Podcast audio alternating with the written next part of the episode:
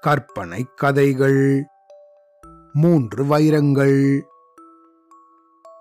பல வருஷங்களுக்கு முன்னாடி உதகமண்டலத்துல தொட்டபேட்டா கஜா அப்படின்னு ஒரு திருடன் இருந்தான். அவனோ தன் பாட்டியோட வசிச்சுட்டு வந்தான். அட என் பேராண்டி உன் வாழ்க்கை முறையை மாத்திக்கவே மாட்டியா? நானு எப்பதான் மகிழ்ச்சியா இருக்கிறது? நீனு நல்ல பையனா எப்ப இருப்ப? எதுக்காக இப்படி திருடுற? அடுத்தவங்களோட பொருள் எல்லாம் திருடக்கூடாதுன்னு உனக்கு எவ்வளவு வாட்டி சொல்லியிருக்கேன் அப்படின்னு ரொம்ப இந்த பாட்டி இந்த கஜாவை பார்த்து வருத்தப்பட்டுட்டே இருப்பாங்க. அப்படி இருந்த ஒரு சமயம் இந்த தோட்டப்பேட்டா கஜாவும் அவனோட பாட்டி கிட்ட பாட்டி நான் என்ன வேணும்னே திருடுறேன்? பள்ளிக்கூடம் படிக்கும்போது ஒழுங்கா படிக்காம போயிட்டேன். அதனால தான் சரியான வேலை கிடைக்காம இப்படி திருடிட்டு இருக்கேன் நம்ம சாப்பிட்றதுக்கு எப்படியாவது சாப்பாடு வாங்கணும்ல அதுக்காக தான் திருடுறேன் அப்படின்னு ஏதாவது சப்பக்கட்டு சொல்லிக்கிட்டே இருப்பான். அதுக்கு இந்த பாட்டியும் அவங்கிட்ட சரி நீ சொன்னதையே தான் சொல்லிக்கிட்டு இருப்ப எப்போதான் திருந்த போறியோ? ஏதாவது ஒரு சின்ன விஷயத்திலேயாவது ஒன்றை திருத்திக்கலாம் இல்லையா? அப்படின்னு ரொம்ப இந்த பாட்டி வருத்தப்பட்டு பேசிட்டே இருந்தாங்க. இந்த கஜாவும் கொஞ்ச நேரம் யோசிச்சுட்டு தன்னோட பாட்டி கிட்ட சொன்னான் பாட்டி சரி நீங்களும் ரொம்ப வருத்தப்படுறீங்க. பல தடவை சொல்லிட்டீங்க. அதனால நான் இனிமேல் பொய் சொல்றத நிறுத்திக்கிறேன். இந்த கணத்திலிருந்து நான் உண்மையை மட்டும்தான் பேச போறேன் அப்படின்னு சொன்னான் ரொம்ப சந்தோஷம்டா பேராண்டி. நீனு இத்தனை வருஷம் நான் சொன்னதுக்கு இந்த ஒரு வார்த்தையாவது கேட்டையே. சீக்கிரமா நல்ல ஒரு வேலையும் உனக்கு கிடைக்கட்டும் அப்படின்னு அவங்களோட பேரனை ஆசிர்வாதம் பண்ணாங்க. இப்படி தன்னோட பாட்டி தன்னை ஆசிர்வாதம் பண்ணதும் இந்த தோட்டப்பேட்டை கஜா அவனோட வேலையை பார்க்க வெளியே கிளம்பிட்டான். இப்படி இருந்த அந்த காலகட்டத்துல உதகமண்டலத்தை ராஜா ஒருத்தர் ஆட்சி பண்ணிட்டு வந்தாரு. அவரோ நல்ல பலம் மிக்க ஒரு பணக்கார ராஜாவாக இருந்தாரு. ஆனா இந்த ராஜாவுக்கோ ஒரு குறை இருந்துட்டே இருந்துச்சு. அதாவது தன்னோட ஆலோசகர்கள் எப்பையும் அவர்கிட்ட உண்மை பேசுறதே இல்ல அப்படின்னு இவர் ரொம்ப வருத்தப்படுவாரு. அதனால இவரால மகிழ்ச்சியாக வாழவே முடியல. இதனால இந்த ராஜா உண்மையிலேயே தன்னோட நாட்டுல நடக்கிற நிகழ்வுகளை தெரிஞ்சுக்கணும் அப்படின்னு விரும்பி ஒரு நாள் ராத்திரி பிச்சைக்காரனை போல மார்வேஷம் போட்டுக்கிட்டு வீதியில நடக்க ஆரம்பிச்சாரு. அப்படி இவர் நடந்துகிட்டு இருந்த சமயம் அவருக்கு முன்னாடி இந்த தொட்டப்பெட்ட கஜா வந்து நின்னா. அவனை பார்த்த இவரோ நீங்க எங்க போறீங்க? அப்படின்னு இந்த கஜாவை பார்த்து கேட்டாரு. இந்த கஜாவும் இந்த பிச்சைக்காரன் வேஷத்துல இருந்த ராஜா கிட்ட பேச ஆரம்பிச்சான். அப்போ தன் பாட்டிக்கு கொஞ்ச நேரத்துக்கு முன்னாடி அவன் செஞ்சு கொடுத்த இந்த வாக்குறுதி அவனுக்கு ஞாபகம் வந்துச்சு. அப்போ அவன் வாயிலிருந்து உண்மை மட்டும்தான் வந்துச்சு. ஏன் கேக்குறீங்க? நான் நம்ம ராஜாவோட அரண்மனைக்கு போய் எவ்வளவு முடியுமோ அவ்வளவு பொருட்களை திருட போறேன் அப்படின்னு சொன்னான். அதை கேட்ட இந்த பிச்சைக்கார வேஷத்துல இருந்த ராஜாவும் அரண்மனைக்கா? அப்படின்னு கேட்டாரு. அப்படின்னு சிரிச்சு சரி அப்படின்னா என்ன பின்தொடர்ந்து வாங்க அப்படின்னு இந்த கஜா கிட்ட சொன்னாரு. அவனும் இந்த பிச்சைக்காரனை பின்தொடர்ந்து பல தெருக்கள் வழியாக நடந்தே போனான் கடைசியா கம்பீரமா உயர்ந்து நிற்கிற ஒரு அரண்மனை வாசல்ல வந்து நின்னாங்க. இந்த ரெண்டு பேரும் அங்க வந்து நின்னதுக்கு அப்புறம் இந்த பிச்சைக்காரன் வேஷத்துல இருந்த ராஜா இந்த கஜாவை பார்த்து இங்க பார் தம்பி காவலர்கள் அவங்களோட பணி நேரத்தை மாத்திக்கிறதுக்காக கொஞ்சம் இடைவெளி விடும்போது சிம்மாசன அறைக்கு போ. அங்க அரியணைக்கு கீழே ஒரு பெரிய பெட்டி இருக்கும். அந்த பெட்டியை நீ திறந்தன்னா அதுக்குள்ள ஒரு புதையல் கிடைக்கும் அப்படின்னு சொன்னாரு மார்வேஷத்துல இருந்த இந்த ராஜா. இத கேட்ட இந்த கஜாவும் அவர் சொன்னது போலவே இந்த காவலர்களை எல்லாம் தாண்டி மெதுவா உள்ள போனான் அவன்தான் திருடுறதுல நிபுணனாச்சே.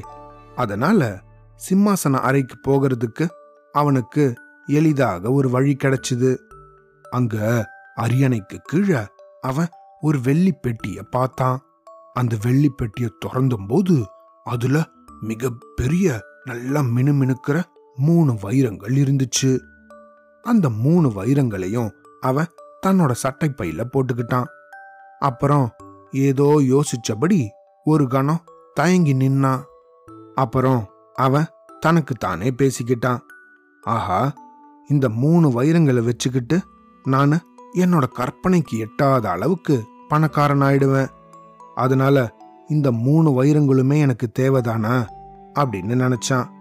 அப்புறம் தன் மனசுல ஆஹா முதல்ல நம்ம மனசாட்சிக்கு நம்ம உண்மையா இருக்கணும் அப்படின்னு நினைச்சுக்கிட்டு அதுக்கு அவனே ஒரு பதிலும் சொல்ல ஆரம்பிச்சான். இல்ல இல்ல எனக்கு மூணு வைரங்கள் தேவையில்லை ரெண்டு மட்டும் போதும் அப்படின்னு நினைச்சான். அதனால அந்த பெட்டியிலேயே ஒரு வைரத்தை விட்டுட்டு காவலர்களை கடந்து அரண்மனையை விட்டு வெளியவும் வந்துட்டான். அங்க அந்த இருட்டுல இந்த பிச்சைக்காரன் இவன் வெளியே வர்றதுக்காக காத்திருந்தாரு. என்ன நீ தேடி வந்ததை திருடிட்டியா? அப்படின்னு இந்த கஜாவை பார்த்து கேட்டாரு. ஆமாங்க நான் ரெண்டு வைரங்களை திருடிட்டு ஒன்ன அங்கேயே விட்டுட்டேன். நீங்க எனக்கு உதவி செஞ்சீங்க தானே உங்களுக்கு என்ன வெகுமதி வேணும்? அப்படின்னு அவரை பார்த்து கேட்டான். அந்த சமயம் இந்த கஜாவுக்கு தன்னோட பாட்டிக்கு அவன் கொடுத்த வாக்குறுதி திரும்பவும் ஞாபகத்துக்கு வந்துச்சு. அதனால அவன் வாயிலிருந்து அப்போ சத்தியம் மட்டும்தான் வெளியே வந்துச்சு. இங்க பாருங்க நீங்க எனக்கு உதவி செஞ்சதுக்காக உங்களுக்கு ஒரு வைரத்தை நான் கொடுக்கறேன் அப்படின்னு சொல்லி பிச்சைக்காரர் வேஷத்துல இருந்த அந்த ராஜா கிட்ட ஒரு வைரத்தை கொடுத்துட்டு தன்னோட குடிசையை நோக்கி அவன் போயிட்டான். ஆனா இந்த ராஜாவோ அவனை பின்தொடர்ந்து போய் அவன் தன் பாட்டியோட குடிசைக்குள்ள நுழையறத பார்த்தாரு. அதை பார்த்ததுக்கு அப்புறமா தன்னோட அரண்மனைக்கு திரும்பி வந்தாரு. அடுத்த நாள் காலையில அவர் தன்னோட ஆலோசகருக்கு அழைப்பு விடுத்தாரு. இந்த பாருங்க நேத்திக்கு ராத்திரி நம்ம அரண்மனையில ஒரு திருட்டு போயிருக்கு. உடனே அதை பத்தி விசாரிச்சு என்ன திருடப்பட்டுச்சு? அப்படிங்கறத என்கிட்ட வந்து சொல்லுங்க அப்படின்னு உத்தரவிட்டாரு. இத கேட்ட இந்த ஆலோசகரோ நேர சிம்மாசன அறைக்கு போனாரு. அங்க அந்த பெட்டிய வெளியே எடுத்து அதை திறந்து பார்த்தாரு. அதுல ஒரே ஒரு வைரம் மட்டும் இருக்கிறத கவனிச்சாரு. ஆஹா இது ஒரு வித்தியாசமான நிகழ்வா இருக்கே. புதையல் திருட்டு போயிருக்கு. ஆனா எல்லாமே திருடப்படல? அப்படின்னு தன்னோட மனசுல நினைச்சுக்கிட்டே அவரு சுத்தி முத்தி பார்த்தாரு. அப்படின்னு சிரிச்சபடி இந்த ஆலோசகர் தனக்குள்ளேயே சொல்லிக்கிட்டாரு. யாருக்கு இதெல்லாம் தெரிய போகுது? அப்படின்னு நினைச்சுக்கிட்டு தன்னோட சட்டப்பையிலேயே அந்த பொட்டியில இருந்த மிச்சம் ஒரு வைரத்தையும் ஒளிச்சு வச்சுக்கிட்டாரு. அப்படி ஒளிச்சு வச்சுக்கிட்டு மன்னரை பார்த்து வேகமா ஓடி வந்தாரு. மன்னா மன்னா இங்க பாருங்க நம்மளோட புதையல் எல்லாம் திருட்டு போயிடுச்சு. பெட்டி இப்போ காலியா இருக்கு. அப்படின்னு சொன்னார் இந்த ஆலோசகர். ஆமா பெட்டி காலியா தான் இருக்கு அப்படின்னாரு இந்த மன்னர். அதுக்கப்புறமா தன்னுடைய காவலர்களை பார்த்து இந்த பாருங்க இந்த இடத்துல ஒரு திருடன் இருக்கான். அவன் பேர் கஜா. அவனை உடனே இங்க கூட்டிட்டு வாங்க அப்படின்னு அவன் வீட்டுக்கு ஆள் அனுப்பினாரு. இந்த கஜாவை இந்த காவலர்கள் எல்லாம் கஜா கஜா தொட்டப்பட்ட கஜா கஜா கஜா தொட்டப்பட்ட கஜா அப்படின்னு பாடிட்டே அந்த திருடனை அரண்மனைக்கு கூட்டிட்டு வந்தாங்க. அந்த இடத்த அவனுக்கு தண்டனை கொடுக்கறதுக்காக தயாராக வச்சிருந்தாங்க. அப்படி கூட்டிட்டு வந்த அவங்கிட்ட ஏன் இப்படி பண்ண? நீ ராஜாவோட புதையில திருடினையா? அந்த மூணு வைரங்களையும் திருடினையா? அப்படின்னாரு இந்த ஆலோசகர். அதுக்கு இந்த கஜாவோ ஆமா நான் தான் திருடினேன் அப்படின்னு நேர்மையா உண்மையை மட்டும் பேசினான். அப்புறமா அவன் தொடர்ந்து ஆனா நான் மூணு வைரங்களையும் திருடலையே. அதில் ஒரு வைரத்தை அந்த பெட்டியிலேயே விட்டுட்டேன். நான் ரெண்டை மட்டும்தான் திருடினேன் அப்படின்னு சொன்னான். இதை கேட்ட இந்த ஆலோசகரோ பொய்யன் பயங்கரமாக பொய் சொல்கிறான் மூணு வைரங்கள் இருக்கும்போது எந்த திருடனாவது ரெண்டு வைரங்களை மட்டும் திருடுவானா? அப்படின்னு சொன்னாரு. அதுக்கு கஜாவோ ஆமா நான் சொல்றது தான் உண்மை அப்படின்னு சொன்னான். அப்புறமா இந்த ஆலோசகர் அவனை பார்த்து சரி ரெண்டு வைரங்களை திருடினேன்னு சொல்ற. அது என்னாச்சு? அது காமி? அப்படின்னு கேட்டாரு. இந்த கஜாவும் தன் சட்டப்பையில கையை விட்டு அதுல இருந்த ஒரு வைரத்தை மட்டும் எடுத்து நீட்டினான் இந்த பாருங்க இதுதான் நான் திருடின ஒரு வைரம்.